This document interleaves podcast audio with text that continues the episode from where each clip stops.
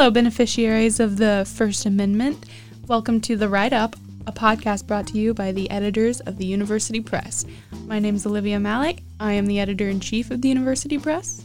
My name is Claire Robertson. I am the managing editor of the University Press. And I am Kate Smith, and I am the UP sports editor. All right, guys, so just for a little introduction here, how do we get our starts in journalism, huh? Well, I am a super senior, so this is my fifth year of college, and journalism is my third degree plan that I've chosen. So it took a little while to figure it out, but um, I just felt like a strong call, I feel like, to the cause. Third time's a charm. Yeah, that's what I think I figured out finally. So I didn't really have any kind of experience at all until I started writing for the university press, and I need a lot of one-on-one attention and guidance and coaching. Um, but I feel like I've been really successful in my time here, and I've had a lot of opportunities that I probably wouldn't have been afforded at a larger university. So I'm happy to have had these opportunities at Lamar. Yeah. Um, so like like Claire, I am a super senior, and I got my start my second semester here back in 2016, back in the OG days of the University Press, I guess. At the Setzer Center. Uh, yeah, the Setzer Center. And the old Setzer Center. Yes. And I remember going up there, and of course, you know, Mr. Stanley in the communications department, he was given a tour. And I go up there and I see this uh, big burly man, which is uh, Olivia's dad, Stefan Malik. Malik. And uh, I thought it was Andy. And Stefan just comes up and he goes, So you like to write, huh? And I'm like, He doesn't have a British accent because I was promised a British accent. So I had to wait till Monday, but I went out there Monday and I remember Andy, he goes, You like to write? really? All right. Let's go. Let's go. That is a not inaccurate. It's not. It's not. Accent. But, but I do it anyways. And uh, I, if my- Andy was here, he'd go, And where are you supposed to be from again? um, well, I don't know. That's the thing. Um, but the but uh, I got started with um, my first story was a basketball story for uh, the men's basketball team. They played um, Abilene Christian um, for the second time this season, and uh, I, I mean, what's really really just different these days with like the newer people is like we give them red talks. What's a red talk? It's uh, how, how would you describe a red talk? Uh, I mean. I would describe a red talk as a lecture given by a student or faculty member on campus that we advertise as like part of enrichment, I guess. Like it's not required, but it's put on by the university. Yeah. So I started with a hard story. Yeah, a red talk is a, a really simple story to cover so because um, it's just Yeah. a lecture. I want to say that one of the first stories that I officially wrote for the University Press was also a sports story. I want to say it was a soccer story. yeah. So that means we're good at what we do, right? The first story I wrote for the University Press, I think was it was like a red talk, but it wasn't. It was a it was a lecture given on campus about like personal finance or whatever. Yeah. See. Oh. And and I remember that. and I made the graphic and Yeah, I remember that. I went on the front page. I remember that too. I remember being Boom. I remember being happy that she made her own graphic because it helped me out because I didn't have to make it. hmm Right. And Um. I didn't know what I was doing at all, but I told Andy I could make a graphic, and he let me, and I was like, oh, I've got to figure out how to make a graphic. Well, we already, me and Claire both know how much experience Olivia's got with uh, journalism. So why don't you tell Oh, yeah, us Olivia. your illustrious career with journalism? I am just a junior, but I when I entered college, I started with four years of journalism experience under my belt. Um, I was lucky enough to have a journalism program at the high school I went to, and I was lucky enough to have a father who um, has a journalism background. So him being involved in that industry really kind of uh, persuaded me to go into journalism, although he himself did not want me to do that because he wanted me to make money. But after writing and interviewing people, um, I really found that journalism was where I wanted to to be and spend my time. I used to be a pretty like shy person and I hated talking to people, but through journalism, like having to go out and interview people, it pushed me out of my shell and I'm able to talk to people now Whereas, like, you know, just a few years ago, I probably would have had a panic attack and not been able to do anything like that.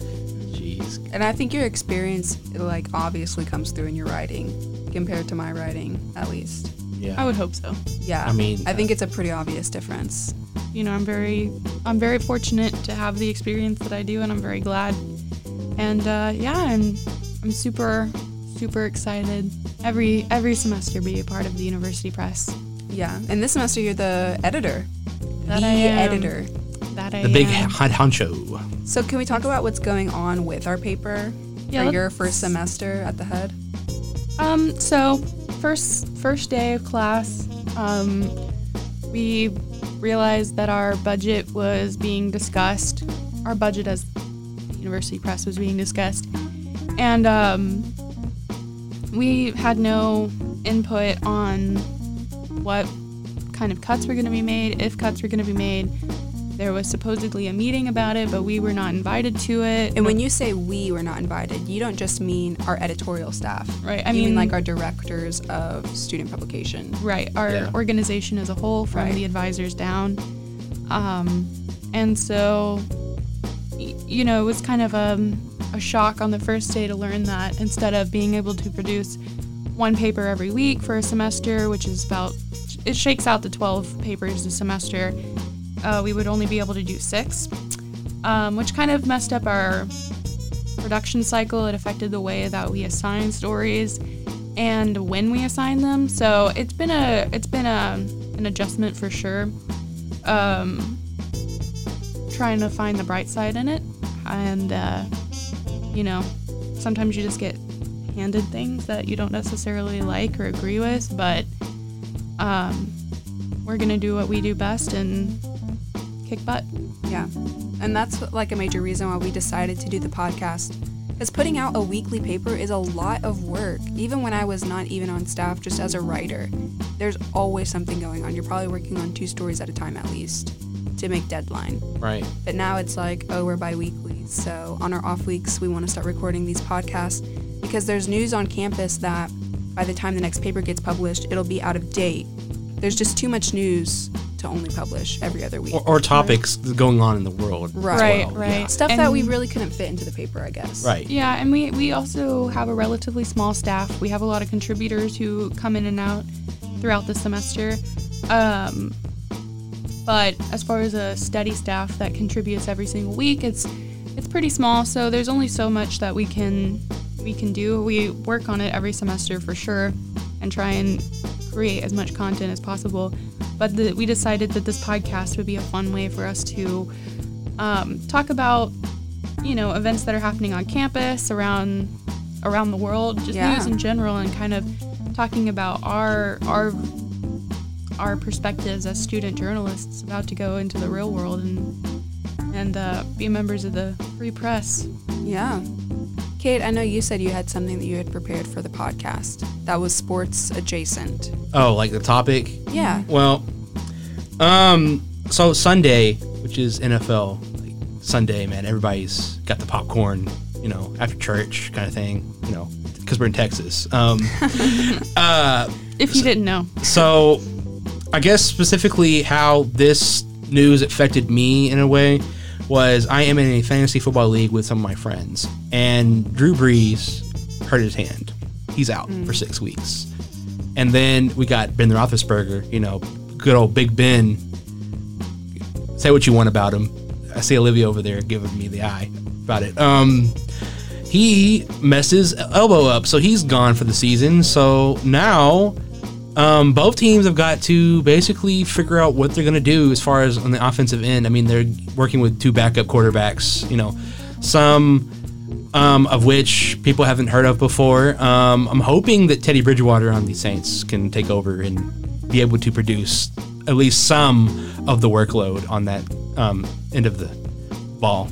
But um, that's all as sports is concerned, at least. so as far as like the teams go even though they are obviously adjusting to these new players how do you think this is going to impact do you think that these few weeks that both of these players are out are going to have a season long impact on these teams?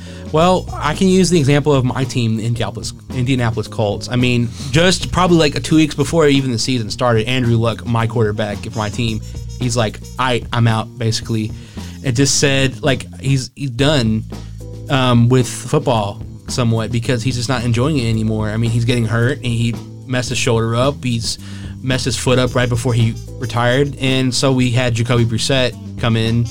Um, he's got a couple of he's got a whole probably season long uh, career with the Colts before when Andrew Luck was out for the shoulder, shoulder injury, and uh, he's been doing pretty good. I mean, I'm really prepa- I'm really impressed with my team so far. I mean, we put up a good fight against the Chargers week one, and then week two we beat Tennessee, so we still prove that Colts still dominate Nashville. Okay, so um, but as far as the other teams go, I mean, I, I, only time will tell. I mean, you have Juju Smith Schuster, who is like the number one wide receiver on the Steelers, because Antonio Brown with his little thing. Um, you could read my uh, column about that from last week's paper. Yes. Yeah.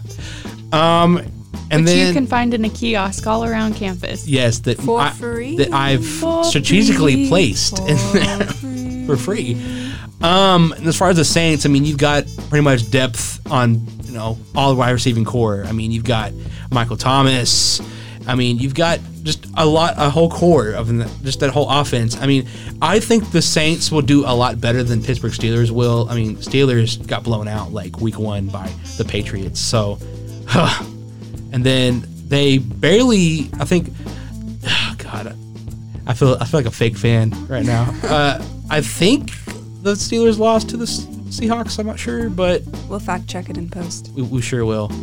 Um, but like I said, as far as those teams go, I mean that's what's probably going to be happening. I mean, as far as fantasy wise, I mean, I'm upset. I have Drew Brees in one of my um, uh, lineups, and so I have to use Tom Brady, unfortunately. Ugh. And then my friend, both my friends in both their different leagues, they got Drew Brees, and so they've got to um, they've had to sit him out for like at least six weeks. But he should be coming back, hopefully. Yeah, they they lost. They lost. It was Okay. 28 to 26. Yep. So, like I said, it was a close game, and this shouldn't happen. But I think Ben Roethlisberger is done. Honestly, I mean, he's been in the league so long. He's Pretty old, isn't he?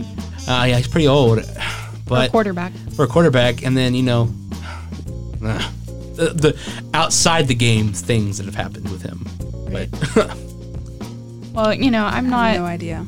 I haven't been following football as much as I used to, mostly because I don't have cable. But um, I'm always, I'm always excited to see who gets to the Super Bowl, of course, and I will watch that when that time comes around. of course you will. yeah, yeah. I hope it's not the Patriots, but God, it's way it's looking. I think it's going to be the Patriots. I mean, unless how many games have been played in the NFL so far? Like in, in the actual season, how many games have it, has it been? like so far, how many games? It's been it's week, it's week three coming up now. So these teams have got at least two two wins or at least a win and a loss under their belt, or maybe just one win or just one loss. I mean, I'm not sure, But so there's a lot of time. there's a lot of time. I mean, the Patriots are two and zero. They blew out the Steelers and they blew out the Dolphins. Speaking of the Dolphins, oh man, Minkah Fitzpatrick on the Steelers now. It's a good move, I think. That happened yesterday. Just if you were curious about that. Great. That's, that's been the sports update from Kate.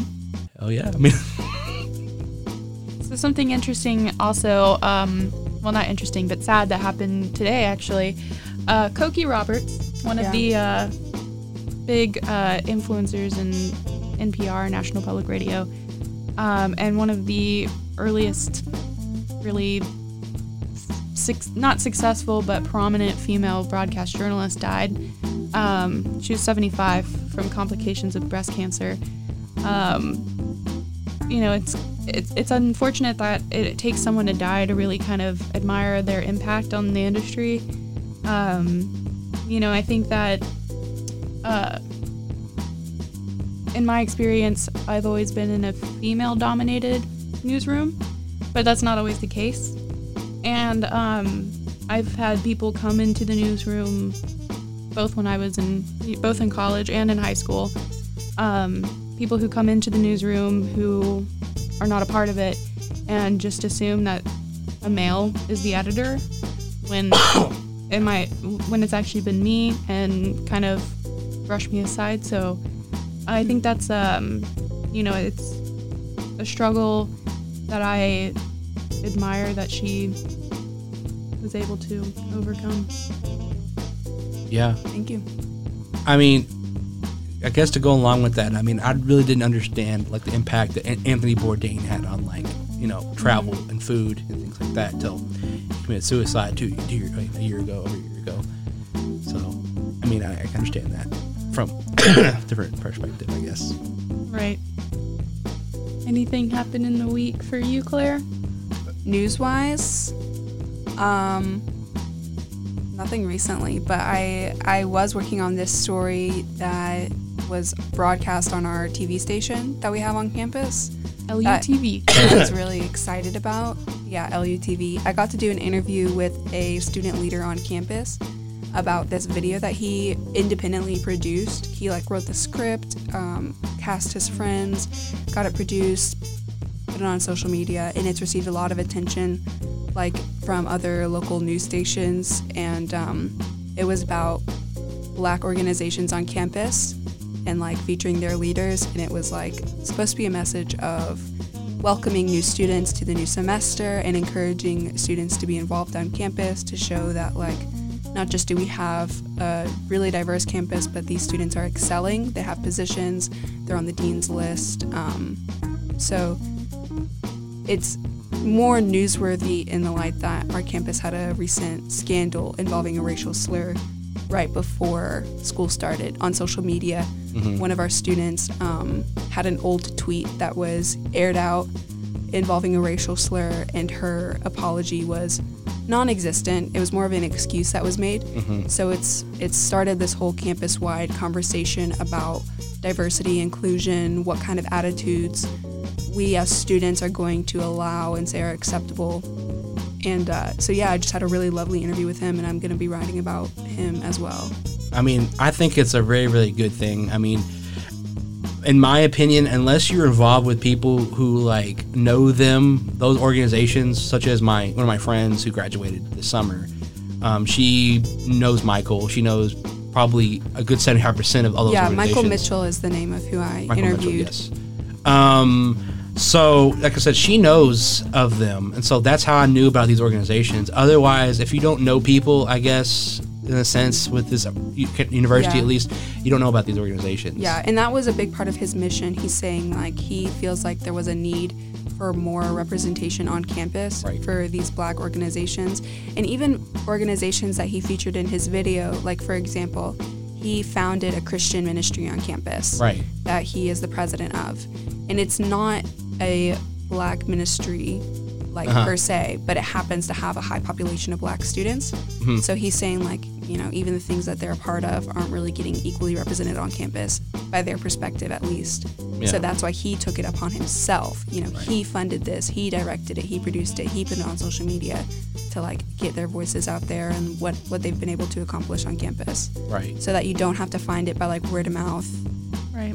So it'll be as accessible as other organizations on campus are. It was a really good video too. Yeah, it was pretty powerful. Yeah. I mean, my girlfriend loved it. Yeah. So, I mean, yeah. I mean, it's really empowering, and it makes me happy that you know our campus is very diverse. You know, Yeah. instead of just seeing one type of person, you see you know different types of people. I mean, you have people from Africa, you have people from the Middle East, you have people from Southeast Asia, England. I mean, Europe. I mean, our whole soccer team, speaking of sports. I mean, Yeah. they're Sports are really diverse. yeah here especially so i mean i'm so glad that like our university is diverse and we're not just having one type of person I think it's really important too um, for for anyone to be exposed to those diverse populations as well because you learn so much from people who come from different walks of life from you. Not only people who are from different countries, but people who live different lives than you. Yeah. Um, Yeah. So that's a really um, powerful thing, and it's really important that students on campus are aware of it. Yeah, I think a university is one of like the flu. Excuse me. I think university is one of the few places where you can expect people from so many different walks of life to come together for a singular purpose of, you know, attaining an education right before you go out into the workforce. Right Especially assuming other people maybe went to public school, so they were going to school with their community, and now they're here where they can find all kinds of different people. Right. It makes the world a better place. I would Yeah, go so far absolutely. as to Totally. make that statement. Like Absolutely. diversity makes us all better. Yeah. Yeah, if you never expose yourself to other people, you can never empathize with what they're going through. You can never. Well, first of all, there's just so many things that different cultures will teach you Right. that are important lessons you may never have thought that Right. you even needed to learn. Yeah, I mean, I, I, I am a like I'm a complete example of that. I mean, I grew up in a small town, you know, grew, graduated with 32 people in my class, majority white. I mean, I didn't really experience different types of cultures and different types of ideas and values. Uh-huh. So I was kind of, I wouldn't say like closed off from things and just hard headed and just just all about myself. But as soon as I found out about Lamar, I'm like, okay, well, maybe I should just go far away from where you know I'm living right now and just experience something else. And I got here, and there's so many like there's so many different people, types Yeah. of people here. I mean, I learned more about the Black community and the LGBT community from coming here, and that's just from being friends with people and just meeting people and going out and trying new things and just being open about things and i think that's like literally the best thing that you can do for as a person Yeah. especially someone in these times they're very very like just kind of awful honestly so, in some aspects Right. I mean, even like I grew up in this area my entire life, and I think as a whole, uh, Southeast Texas is pretty diverse. Oh yeah. Um, But, you know, I went to, and I actually went to a school that was primarily, um, was a minority majority school, oh really but the problem was with representation. Just from the groups that were represented on my high school campus, you wouldn't have thought that. You would have thought it was a predominantly white school. So I think that, uh, you know, even with campuses or just any place that has a lot of diversity, it's the representation that matters. Do people know that these organizations exist? Do people can people see them? Yeah. So that's a really important important Yeah. thing that I'm glad is is being broadcast on on the campus. I think it's a really important issue. Not, um, I mean, just just for I think the betterment of everyone. right Absolutely. I think diversity benefits everyone. It benefits everyone. Right. Totally. And I think we can be really proud of Southeast Texas. This is also where I grew up, Olivia. And like not only um, is Southeast Texas, Beaumont is pretty evenly split down the middle between black and white populations. We have a we have a smaller but significant Hispanic population. But also we have a Vietnamese population, not in Beaumont, but in the surrounding communities. Yeah. That is like I think it's like one of the most populated uh, Vietnamese communities, like in the United States. We have in, in Port Arthur and Port Neches, and we can be so proud of that. Like this community has so much to offer. As far as the first thing I think of is food. yeah like, uh, I mean, I consider my family to be immigrants, um, and like I grew up with my Italian culture, and then I live in a place where I can easily access Vietnamese culture and cuisine, yeah and that's benefited my life greatly. yeah Right. Greatly. oh yeah And not just um, Not just their food, but like their ideas and not even just cultural diversity. You have religious diversity. oh yeah. Um, you know, I think Beaumont is. Um, we have, of course, a lot of Christian-based churches. oh, churches. so many. There's a lot. You know, we have a synagogue. We have. Uh, There's at least two mosques I can think of. There's two mosques that I can think of. There's a Hindu temple. Are you surprised so- by that? Is that what you no it's god it's it's just the fact that like every time i go into town it's like there's always police on these, these mosques and it just kind of makes me upset a little bit said? Oh, you think so? yeah because i think if i'm not mistaken i've heard that they get a lot of bomb threats or a lot of things like that where, Right. you know Well, actually, like at the synagogue here, um, Temple Emanuel, um, I would attend services there sometimes on Fridays, and um, for a while, like a couple years, I guess it was about a, gosh, it's probably been about two years now.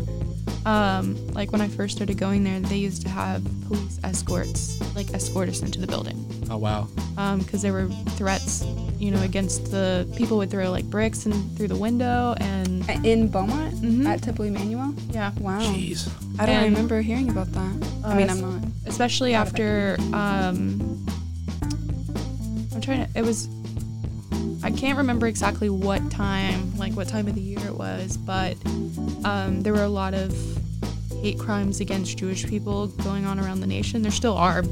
Um, But I want to say one of the big stories I was on at the time was like a, a lot of Jewish cemeteries were getting desecrated. Wow.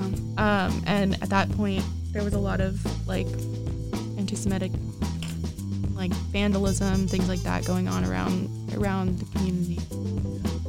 So that was pretty, you know, as someone who had never really like experienced that before, it was kind of interesting to um, to view that from the outside in a way.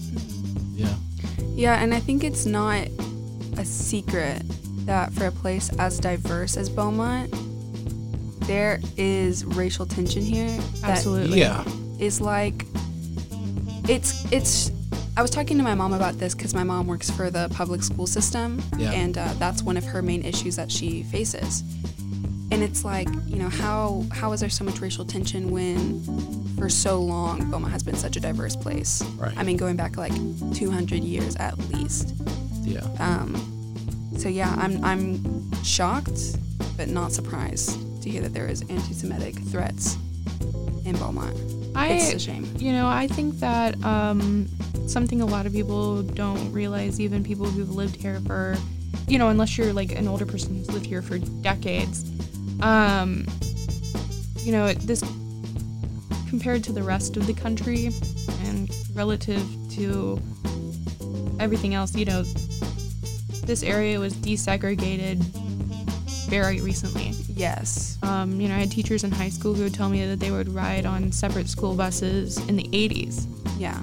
So, I mean, that's just something that we have to keep in mind that those, those, um, all of that, all of those feelings, all of those emotions, all of that pain is still very, like, still very prevalent in, Yeah. in Yeah. here. Yeah, I just had a professor tell me a story about growing up going to the mall, uh, not Yeah. in Beaumont, but in a in a smaller town nearby, Yeah. seeing KKK members in their robes outside of the mall. Jeez. And he's, you know, he's growing up as a he was a small black boy then, yeah. and that was just part of his world. And you know the funny thing is, it's like you know we talk about the past, but this stuff is the future too. I mean, I've seen it in my old old town. I mean, gosh, they were the KK. Some KKK members were like parked right in front of like this uh, barbecue joint. That's like it's a Dallas-based kind of joint. It's called. Uh, actually, I'm not going to say the name because I don't want to. How do you know it. there were KKK members parked? Well- Did they have like a decal on there? Yeah, yeah, they had a decal. That the is little, so little, wild the little red and white cross kind of That uh, you logo. can have a decal on your car. Yeah, That's and there's so crazy. there was a picture circulating around uh, social media like when I was still around there in my high school and stuff like that, and I saw it and I was like, what the heck? And then they had like the um, what do you call it? That POW/MIA stuff. You know what I'm talking about? The little uh, it's like a black flag and it's got like the I don't know what it is, like some somebody's face or something, like or like a I- black outline. You know what I'm talking about? It's like I don't think that's a white supremacy thing. no, I'm just saying they had like that's like the the flag. They had that flag Yeah. there. They had like several other things That's like, like, a that. veteran thing. Yeah, so I'm guessing they're like they're like associating themselves with that. I guess. Let's look it up right now. Um, if okay, someone could. we'll have our assistant Tim look that up for us. Okay. Okay. Okay, so it's prisoners prisoners of war missing in action. And I guess that's part of the danger of these white supremacy things. And I feel the same way about people who use like the Confederate flag. Is you take your twisted ideology Yeah. and you mix it in with your patriotism or your nationalism or whatever. Uh-huh. So it's like you're offering this really dark, uh, segregating ideas with something that we can all get behind, like supporting prisoners of war and missing in action. Right. You know, like any American would, you know, support that. Yeah. But I'm not. I'm not going to support I you being a member of a hate group. I mean I just don't un- I just don't like the fact they have to like tie that in with just something like that. But you know what? That symbol is part of their First Amendment right. Right. Because hate symbols, just like hate speech, are protected. Yep. Yeah. We learned recently. I remember just com- something random. Um, I remember going to the mall here in Beaumont um, when I was still in high school. I was a senior in high school, and we were doing like an ad sales day for my newspaper. Uh huh. So we were going around to random businesses and just kind of saying, "Hey, you guys want to buy an ad uh, in our paper and stuff?" And my our our staff was pretty diverse. I mean, I out of the um, I guess it was about eight of us who went on the little trip I would say only three of us were white. So, and everybody else was of a different background. Um, and so we walked into the mall. We went to the food court and sat down, and there were these guys, um, and they were both wearing like T-shirts with Nazi symbols on them. So wild. Um, Wow. And Parkdale yeah, it was pretty. It was pretty like jarring. So And you were only in high school like four years ago. You were in high school. yeah, I graduated in 2017. That's so crazy to me. 2015. So it was uh, you know, that was just one of those things that it's not like it's not a separate problem. Like oh, that's happening there or that happened in the past. It's still happening, and you know, people still have these ideologies, and we need to be aware of that because you know it's a threat to you know our our community as a whole. Oh yeah. Yeah.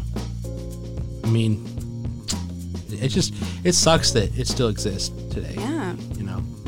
It's just it's so frustrating how it can exist in a place like Beaumont because I think you would have to purposely avoid people unlike yourself hmm to avoid coming in contact with them. Right. And I think that's how, you know, racism or ignorance in general can exist is through um Investors. Yeah. uh, I think I want to say it exists through lack of experience. Yeah, totally. Lack of experience, lack of education. Yes. Because all you have to do is to actually meet someone unlike yourself to realize that they are so much more like you than these differences that you've conjured. Right. Yeah. And so when you live in a place like Beaumont where we're so diverse, it means that you're purposely avoiding having that interaction. Right. Yeah. And that's what's frustrating to me. Yeah. Anything else we want to talk about? Well, we, s- we solved racism. well, God. And Yeah. anything uh, a little lighter that anyone saw this week? Um, saw some cats on campus. You know. There is, well, I don't know if we should let Olivia talk about it because I know she's a fan, but there's an Instagram account. Yeah, there is an Instagram account that I've seen. It's called LU Cats on Campus. The best. And they they uh, I know that you can send in picture if you Yeah. find if you see a cat on campus and you take a photo of it, uh, you can send it into their their account and they'll post it. Yeah, I did it. Kay did it too, I think, right? Kay? Yeah. While I was doing circulation uh, on Thursday, it was Yeah. uh, pretty nice. Two black cats on. Huh. Friday Jeez. the thirteenth. Yeah. I know, It was on a? Thursday if it was Yeah, circulation. yeah. was, uh, oh, so just this in, our assistant Tim just uh, Our handed me- intern, our not our intern assistant. and assistant, um, gave me his phone, and apparently we have a broadcast message that was probably sent in um, all of the LU students' um, inboxes. Um, the tropical system in the Gulf was upgraded to a trop- to tropical storm Imelda earlier this afternoon. What's and the name? Imelda? Imelda, Imelda. yes Wow. No. and made landfall southwest of Houston near Freeport. LU officials will continue monitor, monitoring Imelda as it as it is expected to bring significant amounts of rain to our west throughout Thursday. As a caution, avoid traveling areas with water covering the roadway. Wait, roadway. Continue to monitor your LU email, lamar.edu slash alerts, and LU social media for further updates as necessary. So, um, yeah, lots Yeah, of water. It's been raining on campus All pretty much all day. Uh, I'm reading an article right now in the Houston Chronicle. Um, Galveston ISD um, has canceled classes. Um, Wow. it says the greater Houston area, which could mean anything from Houston all the way to Galveston to. Um, truthfully, all the way to the, excuse me, all the way to the Louisiana border. yeah. yeah. I mean, I consider us to be a part of the greater Houston area. Yeah. In, in some respect. Would you like a lighter note in news? I kind of want to talk about the storm. You do? Yeah. It says, Okay. um, Well, we'll save this for next time. no, we can we can wrap it up with something light. Okay. Does that will. work? Yeah, yeah, definitely. So this news to me is pretty close to devastating. I feel like because I'm still not emotionally recovered from Harvey, It- Right. it's close to home. and there's many places around here that are not physically recovered from Harvey yet. absolutely not. And I feel like I just have so much fear. my my anxiety hasn't like recovered from Harvey, Right. and I was in the I think- dorms. I mean, me too. Yeah, I've been hoarding water since Harvey because of Yeah, Absolutely. I mean- yeah, I, I have I have water at home. Yeah. I've got MREs. Um, Whenever I buy cat food, I buy two bags at a time because you never know. But you like never know. the thing that scares me is like like not coming back to the UP, like just getting just not being able to come back or like not being able to see everybody again. That's like my biggest fear. Well, and you know, actually, and I didn't realize this when it on the day. I realized it Saturday that September 13th was actually the 11 year anniversary of Hurricane Ike, which I remember going through that. Yeah, see, and I can't believe, you know, October will be the um, 14th anniversary of Rita. I've been through Rita, Ike, Harvey, Yeah. all of those. So, Jeez. um, yeah, because you know, it, it's it's um I think like some people say post-traumatic storm disorder as kind of a joke, but I think it's actually pretty Oh no, I mean, I- that's I- gotta be real. I, I think that's real, man. Yeah, Absolutely. I remember- feel it right now. Well- I I mean, yeah, I, re- I remember sitting in the dark after the power had gone out during Hurricane Harvey and um, I was lucky enough I didn't get any water in my house, but even some some houses like literally on the same street as mine Yeah. ended up flooding. And I remember um, sitting in the dark. There, there was a window open because, of course, the power was out, so it was hot. And my mom was in there. She was asleep. And um, I just remember listening to all the wind and the rain outside and being like terrified because I had no idea what was going on. Like, you have no idea what you're going to walk out to in the morning. yeah, and there's nowhere to go. Yeah. right. And you're kind of trapped. Once the storm's here, yeah. And then, you know, of course, we had we didn't have water for like two weeks, so uh, that was also not fun. The the being without water was pretty much the traumatic part for me. Once the storm was over and then you're trying to start rebuilding your community, volunteering, helping your friends clear out their houses, Yeah. and you go and you work in the sludge all day and you get home and you can't take a shower. Yeah. That was the hardest part. It's hot. It's steamy. It's hot, yeah. Yeah.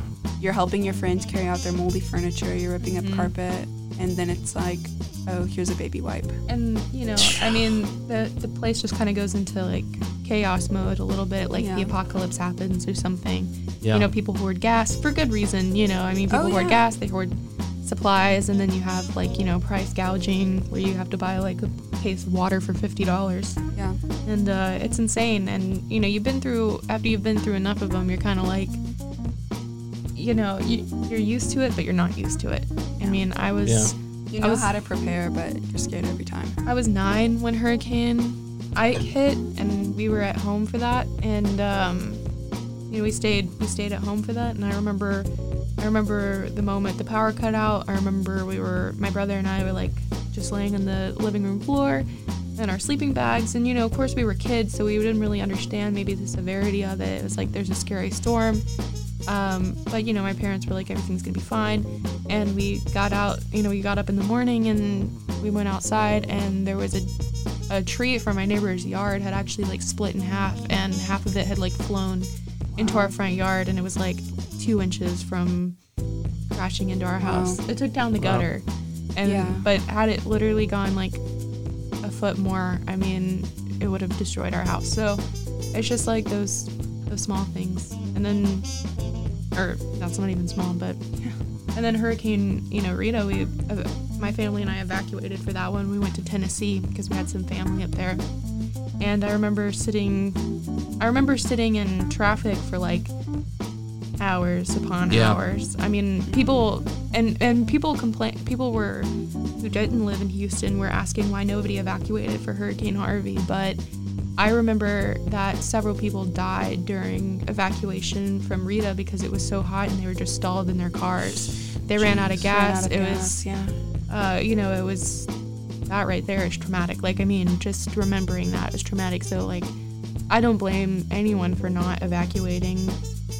Yeah, I mean, um, unlike you know you guys, I mean, I when Ike and Rita were like happening, I was in, da- in the Dallas area. I mean, that's where I lived at, and I just really didn't understand like, the huge impact that it has on someone's life with like a hurricane and stuff like that. So when Harvey happened, I mean, I was in the dorms, and I, I got here like a good couple of you know minutes before, um, or not minutes. I'm sorry, like a couple of days before Harvey happened, and Yeah, right. and uh, it was Because on- move-in was like that week, wasn't it? Yeah. yeah, and and I moved in, but you know, just I remember I was I was hanging out with my friend, my best friend, um, the night before, and I went back to my room to go to sleep, and and I woke up to like a sound of like the like a knocking sound, like really loud, and opened the door, and all the RAs are like telling us to like leave and vac- we're gonna evacuate it at um, at ten o'clock to SFA and get take a bus, and we're gonna go over there, and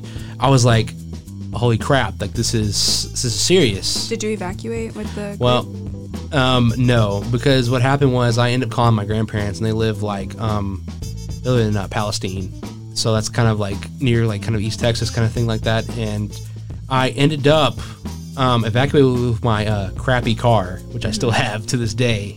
And I think that's why I have a lot of problems right now with my car because of this re- same reason. Um, I went through probably a good three or four feet of flood water. I mean, Wow. like, just through uh, China, through uh, China, Texas, oh, yeah. and uh, I went under. I mean, I was with, I was behind a um, a big truck, and I got to go through that, and uh, it. I mean, it was traumatic for me to see all this stuff, but at the same time, like I kind of missed my friends when I left because I felt like I was, you know, kind of wrong to do that and leave them there. But also during the time when the storm was really hitting, I mean, I was there with uh, Noah, our, uh, our photo editor. Uh, at the um, well, he wasn't the photo editor at the time, but he is now. But um, I remember I was at the Montagne Center and I was talking to a bunch of people, and I remember the plane, the helicopters landing down from like the uh, was it the Coast Guards or whatever it was. Yeah. And they landed and brought people from Port Arthur. And I remember, I even remember was there when Noah took that photo that won that Wow. award and whatnot. And I mean, it was really just really, really weird, traumatic. And I kind of got firsthand experience from interviewing like victims from Harvey and stuff like that. I mean, so in a way, there was a lot of good that came from Harvey. Like me spending more time with my friends and getting to know them and being get to sleep in their room, you know, because you know we we it's that camaraderie that we wanted to have together. We wanted to be together. We wanted to make sure everybody was okay when we, we texted each other when you know we weren't around or whatnot and you know, we always check. We, they checked in with their friend, uh, their family in Houston. I mean, stuff like that. And my parents, of course, checked in on me. And I mean, I'm the one. I was the one that asked my dad if I could come up there because you know I, I don't know what I don't know what else I was gonna do.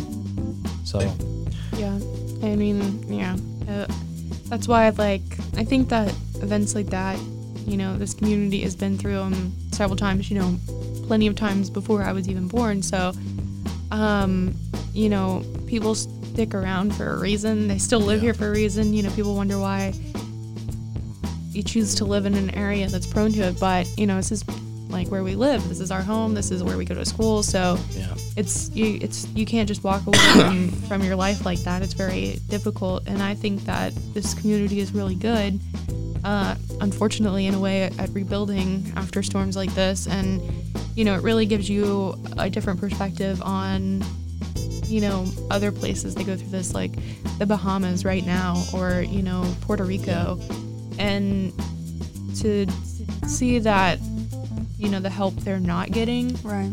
is kind of you know it, it, it makes you wonder like if that was happening here what kind of outrage would it be Oh yeah. yeah. Well, you know um, I have a class at five thirty. Okay, let's end up. Let's end with the nice, the lighter note, um, so and we'll wrap it up. Um, on the sports side, uh, especially Lamar sports. Um, I don't know if y'all have noticed. I mean, I don't think y'all go to the games, but I have to be at the games anyways because I cover them. But um, yeah.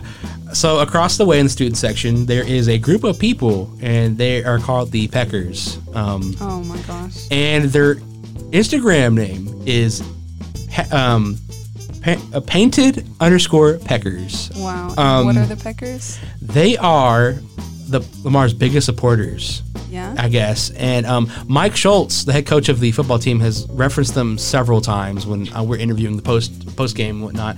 And he's always like, "I love those guys. I mean, I just love them so What much." are they? What do they do? They paint their they paint their chests and Are they students? yeah, they're students and uh, um, they just paint their paint themselves and they go. You What know, do they paint? they paint their uh, chests To say what?